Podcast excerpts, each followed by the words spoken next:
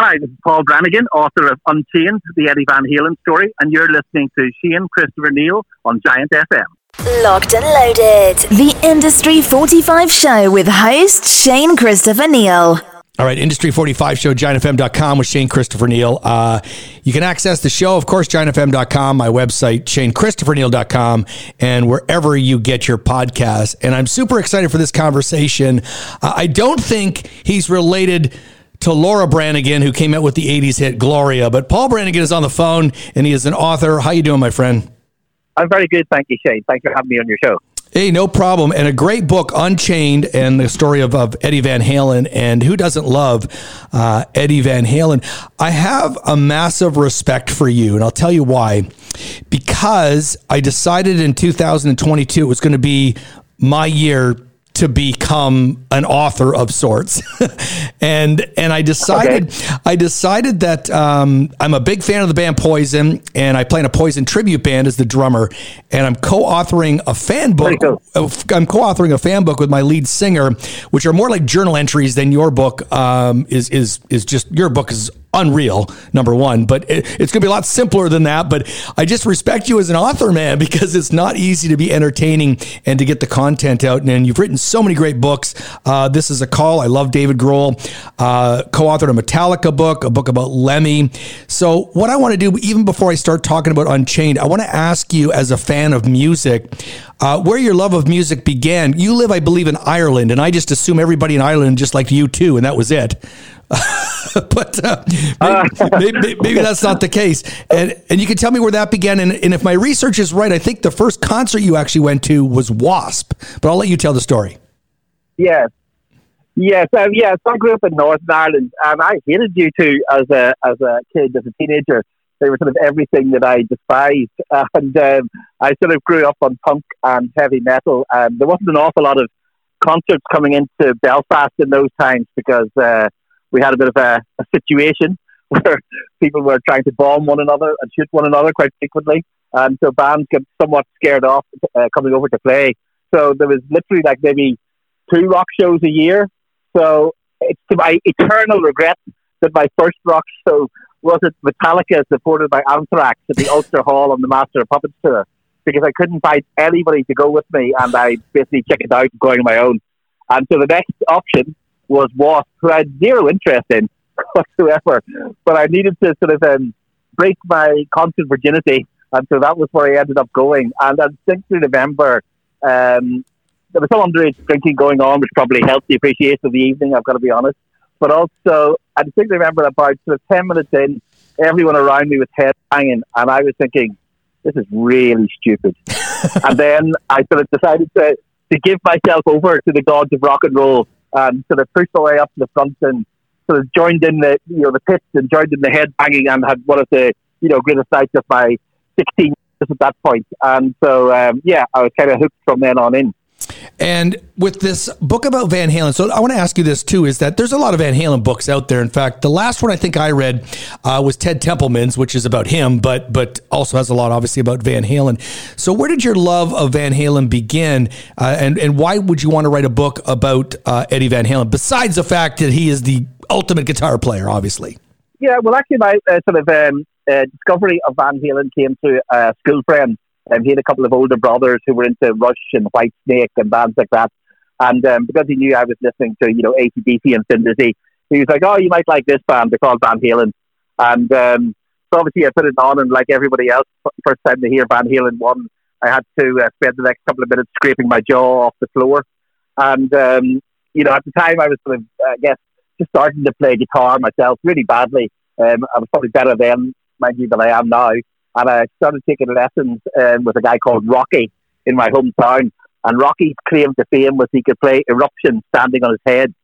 Um, so, you know, Van Halen to me sort of represented kind of the American dream, basically. I mean, obviously, you know, um, he came over a little immigrant kid from Holland. Uh, his family suffered a lot of racism in Holland. Came over to California, faced a fair bit of racism there, but sort of fell in love with rock and roll, fell in love with obviously the state and you know the country, and um, he did basically sort of poured all that into his music, and sort of then began exporting that around the world. And you know, let's say like immigrants get a bad rap in so much of the world. And I thought this book was a nice reminder of the positive uh, aspects that you know uh, immigrants can bring to a culture and to a country. It's it's funny. I heard you say in an interview, and you're so right. I mean, I live in Canada, so I'm not in the United States, but very close to it. Spend a lot of time there. But California was almost like its own country. Like it's like you know all these great rock bands and the Doors and Van Halen, you know, uh, up in Pasadena, and then it got through into my era, which was the '80s and all of the glam rock and Guns and Roses, and it was like it was like this big wow. This is this is way out there, man. This is not even the same country, uh, and yet it was. And so it represents so much great music. Were you ever worried in writing this book that, you know, Van Halen is a is a massive topic with a massive audience that, you know, you were going to hear, well, that's not right, or, or, I don't agree with that, or was there any of that going through your mind as an author to take on a book and, and a, uh, an artist of that caliber? Uh, no, to be honest, that happens afterwards when you see people online trying to massacre you and saying, "I've read everything in this book before," which the, those reviews up there on Amazon. And it's like, you haven't. I know you haven't because you just haven't. Some of these people have never spoken before, but that's beside the fact. There's no point in getting too uh, caught up on that sort of thing. But I think you just try and, um, you know, sort of separate fact from fiction and tell the best story you can. I guess if I, when I'm writing books, I kind of always think of it as a, a film script and I try and pick four or five sort of significant events per chapter and kind of expand upon those, you know, and so it's moving sort of scene to scene. So, you know, are you getting the full picture? Probably not. But then only Eddie knows the full picture. And to be honest, Eddie would have forgotten a lot of that picture himself because of his sort of overindulgences back in the day. I right. mean, you mentioned um, the Ted Templeman book, and the author or the co-author of that book is a guy called Greg Renoff. We also wrote a superb book about Van Halen's early years called Van Halen Rising. Right, yes. Which I sort of um, single out in the, you know, the end of my own book saying, look, you know, if you've read this, then go buy that next. And there's also, you know, while I'm on the, uh, you know, giving props to other people, there's a journalist called Steven Rosen who worked for Guitar World in the 70s and 80s. And he was a journalist that um, Eddie trusted most in the world. He was a friend and a confidant. And he's actually got a book coming out in April, I think, called uh, Tone Master, um, which uh, you know will be very of interest, huge interest to guitar geeks.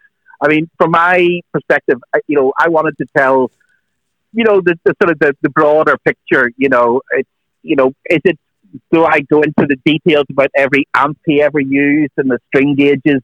No, but I like to sort of I like to think that when people read the book, they'll go back to the records and they'll remember why those records filled them with such joy. And then the way it'll sort of reel back the years for people and, you know, put them back in their mindset of where they were and what their life was like when they first heard that band.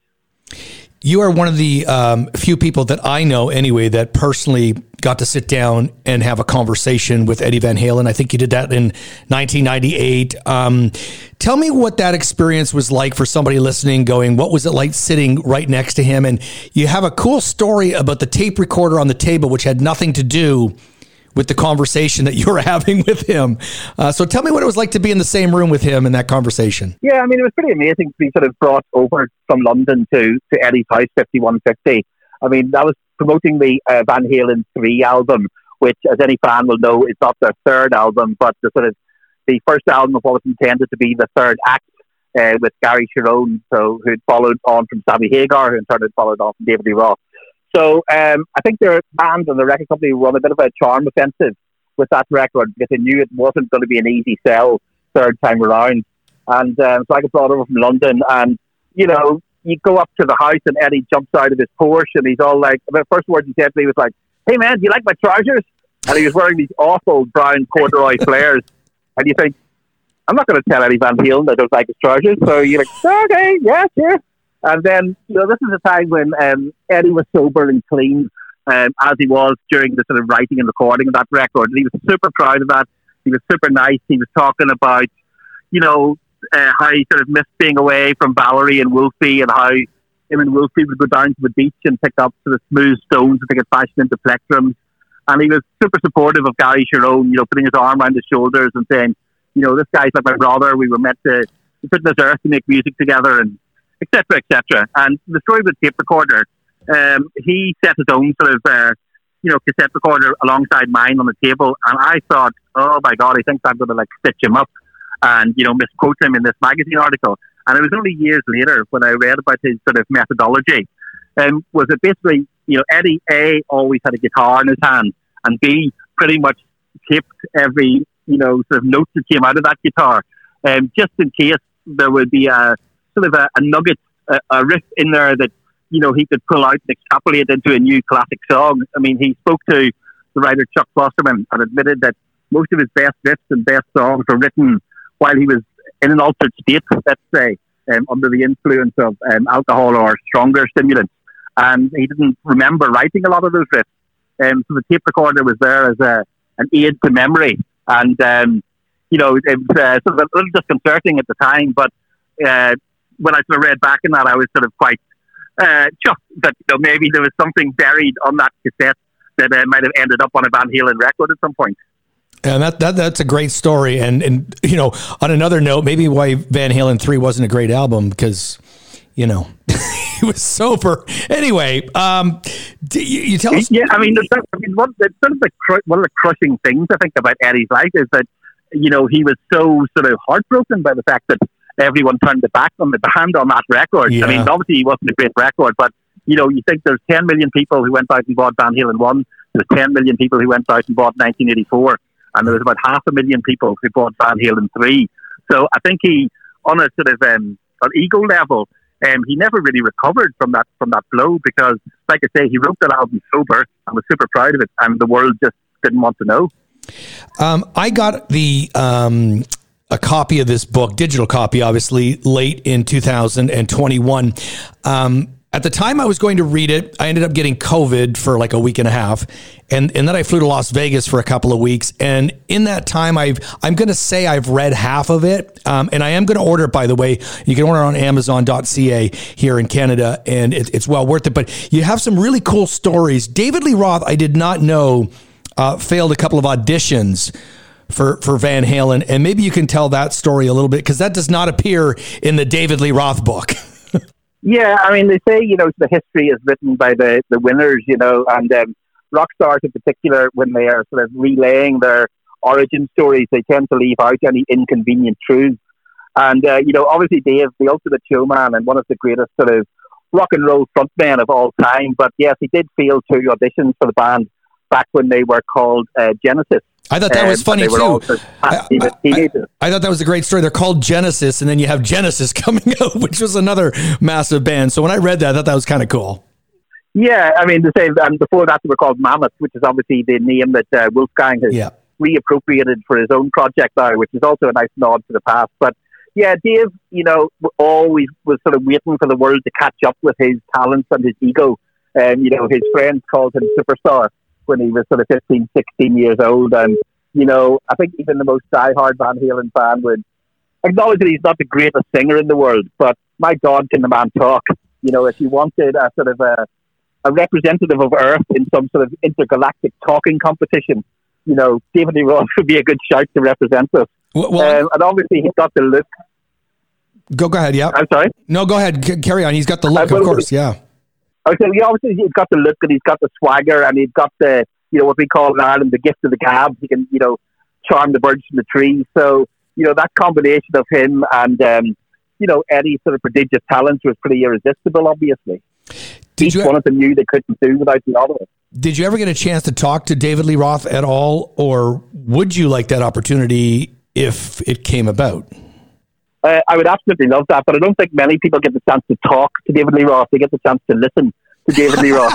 uh, the, the, most recent interview he did was, uh, you know, with a Las Vegas paper when he announced, um, you know, his sort of farewell shows, which obviously, as we know, got cancelled as well or postponed at least.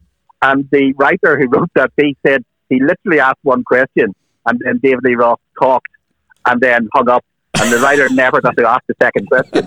Um, so uh, it would be a joy just to sort of, you know, sit in front of the man and you know bask in his aura for a couple of hours as he talks your ears off.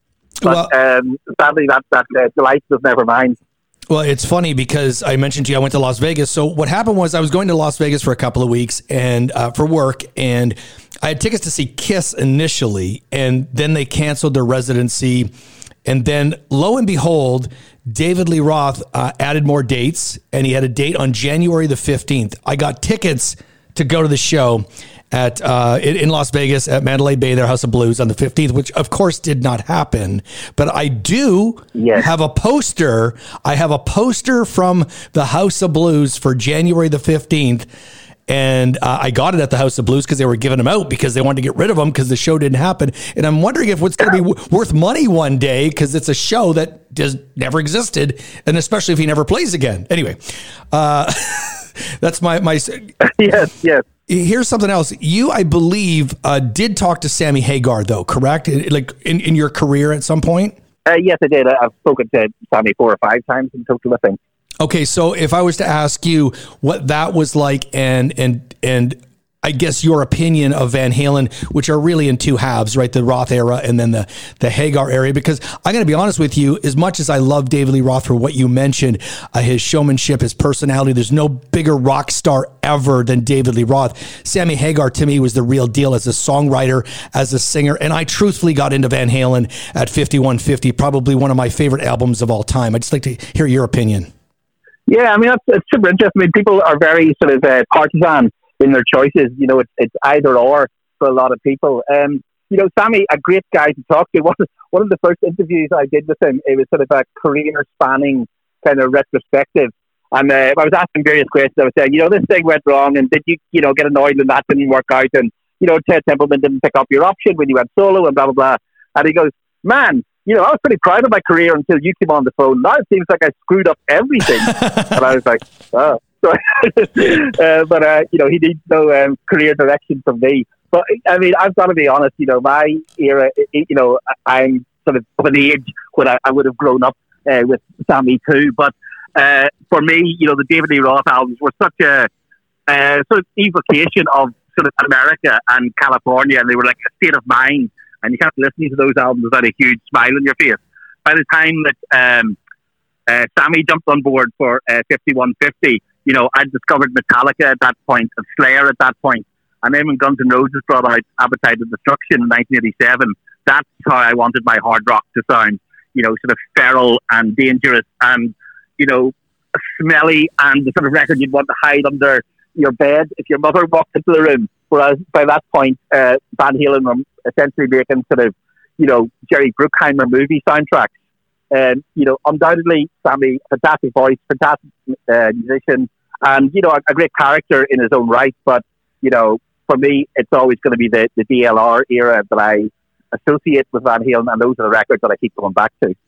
Um, one other story I want to talk about because I, I, I am a big Kiss fan. Do you believe Gene Simmons or do you believe Paul Stanley uh, in what you had put in your book about uh, uh, Gene saying that Eddie was going to, or they had asked Eddie to join Kiss in what 1982, I think.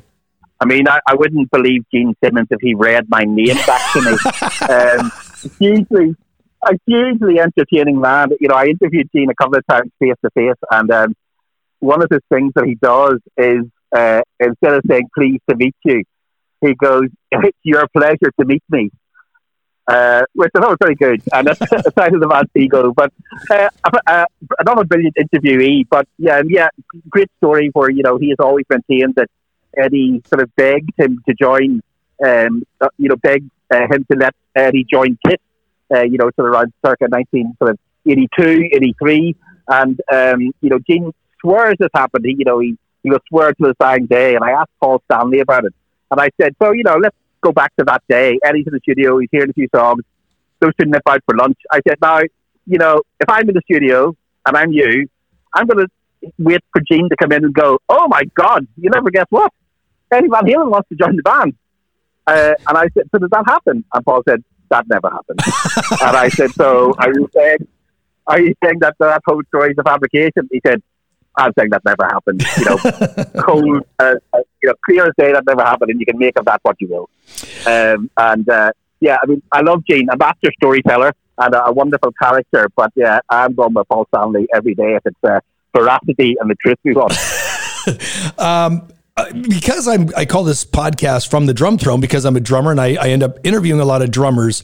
Um, talk about the importance of Alex Van Halen to that band and to Eddie Van Halen. And what I like about Alex Van Halen, not only a phenomenal drummer and kind of a quiet type guy, but you know he has uh, had so many opportunities that he could have went anywhere to play, especially over the last number of years when Van Halen was doing nothing. But he was just dedicated to to the Van Halen brand. And uh, but talk about what you felt he meant to Eddie uh, and and the band Van Halen.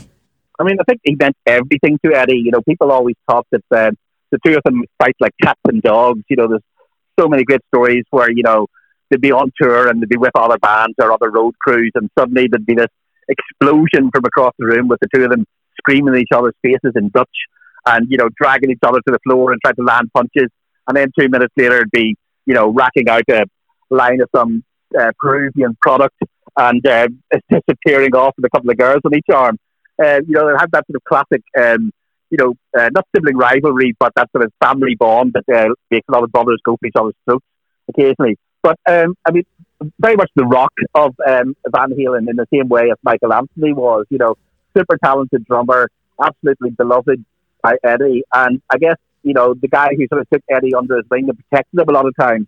You know, I don't think Eddie was going to uh, win too many punch ups in the you know bars in Nashville if he had set the locals Whereas um, Alex was the sort of man you wanted on your side. I mean, there's some completely filthy stories which are not worth uh, repeating for the sake of family decency. Where um, you know Eddie would wake up in a hotel room and realise that um, uh, his elder brother had arranged for uh, a female to be sitting on certain parts of his anatomy um, as a wake up call. Uh, and uh, yeah, I mean, actually, with a story about Kiss, you know, I spoke to a great um, American journalist called Jas Obrecht, who uh, did Eddie's very first interview for Guitar Player magazine back in 1978. And when I mentioned the uh, the Kiss story, he said, "You know what? That story is absolute nonsense." He said, "I'll tell you why." He said, "Family was everything to Eddie, you know, and loyalty, and you know, pride that he had in the, the brand that built up." And he said, "Eddie would never have left Alex, never, never, ever." So he said, "I'm calling BS on that story right there for that fact alone." I, am sure there's a lot of things you learned by uh, doing your research and over the years. Um, maybe tell me something that that truly surprised you uh, when you were writing this book, whether it be about Eddie or any of the stories, and maybe something that that you really didn't know that that kind of you know you got to learn about it. Is I don't know if that's a fair question or if there is something that stands out, but if there is, what would it be? Yeah, I mean, to be honest, there wasn't anything on that sort of level of like the sort of eureka moment of, oh my God, you know, sort of a, a, revelation moment like that. I mean, I kind of enjoy the, the little small details that people share with you. And sometimes it's the people who are, you know, not the Gene Simmonses and not the Sammy Hagars, but people who are sort of lesser players in the story who knew the band early on. It's a little detail. So there's a guy called Greg McGee who used to be the front man of a band called Sorcery. And he, you know, talks about how they used to hang out in Los Angeles and one day they went down to see the Runaways. Um, play in, you know, the, the Troubadour or the Whisky. I think it was the Whisky. And um, they went and knocked on the door to say hello to the girls, the runaways. And at that point, Eddie projectile vomited onto the floor and obviously horrified, you know, all the girls in, in the band and in the dressing room. And they had to sort of drag him away and throw water over him and, you know, sort of try to uh, make up for the embarrassment of having this nightmare friend. So uh, it's just those kind of little stories I like, which sort of flesh out the, the narrative. I mean, there was nothing that I uncovered that was, you know, uh, say like eyes wide open and oh my god, this has never been told before, and I can't wait to share this with the world. But just little stories from people uh, like you know Geezer Butler saying that Tony Iommi had to have a word uh, with Eddie in a street word to tell Van Halen to tone it down a bit, or you know they were going to be thrown off the tour when they were you know basically murdering them every night uh, on a Black Sabbath headline tour those little things I, I, sort of enjoy. I, I, like sort of filling in the you know the, the background uh, rather than you know the sort of big revelations. Well, uh, those stories that you're telling are, are all in the book Unchained, uh, the story of Eddie Van Halen. And like I said, I've, I've read half of it online um, on the document that I've got, but I'm buying, I'm, I'm, a, I'm old. Like I'm in like 52. I need a book, like physical book. So I'm going to go to Amazon and definitely purchase this book. And to wrap up on this, um, and, and what, like I said, what I've read so far, you've, you've knocked it out of the park. It, it's truly a great book. And I read rock and roll books weekly, daily, literally. What would be your next project? To me, and is there going to be another project? Um, like Guns and Roses, something big and flashy again from Los Angeles, or would you take a different route? Uh, have you thought about what's happening next with Paul Brannigan as an author? Uh, to be honest, I haven't. You know, there was so much um, anguish went into completing that particular book, uh, and I'll spare people the details, but some of it's included in the book. Um, I was actually doing sort of two books last year. I was updating that Dave Grohl book, and I was sort of getting that uh, Eddie Van Halen book ready for publishing. And there's a lot of sleepless nights, and uh, yeah, just a lot of a lot of. I mean, I'm not I'm not like a writer who uh, sort of gets up in the morning and, and knocks out ten thousand words before my first coffee. It's a laborious, tedious, and painful process for me. You know, uh, I'd have more fun. You know, as a bricklayer or something, that would be uh, an easier process for me. But um, yes, I don't know. I basically when I got to the end, my agent was like, well, what do you think we should do next? What do you think we should do next? And I was like, Matthew, go away. I don't want to talk to you for six months. I have no idea. You know, I, I don't want to see another book. I don't want to hear another piece of music. Uh, obviously, that doesn't last long. Um, and I did actually just submit a book, appro- a book proposal for something else, um, literally this week. Um, I won't say what it is because that'll undoubtedly jinx it and come back to haunt me. And so, but hopefully, it's, it's certainly another mega band and a, a slightly different way of doing it, their story. And so, um, hopeful that'll come off. Uh, but yeah, I'd rather not uh, put the black mark on it by mouthing off about it on radio before uh, the publishers have, uh, you know, given the slightest nod that uh, that's going to happen. The Industry 45 Show.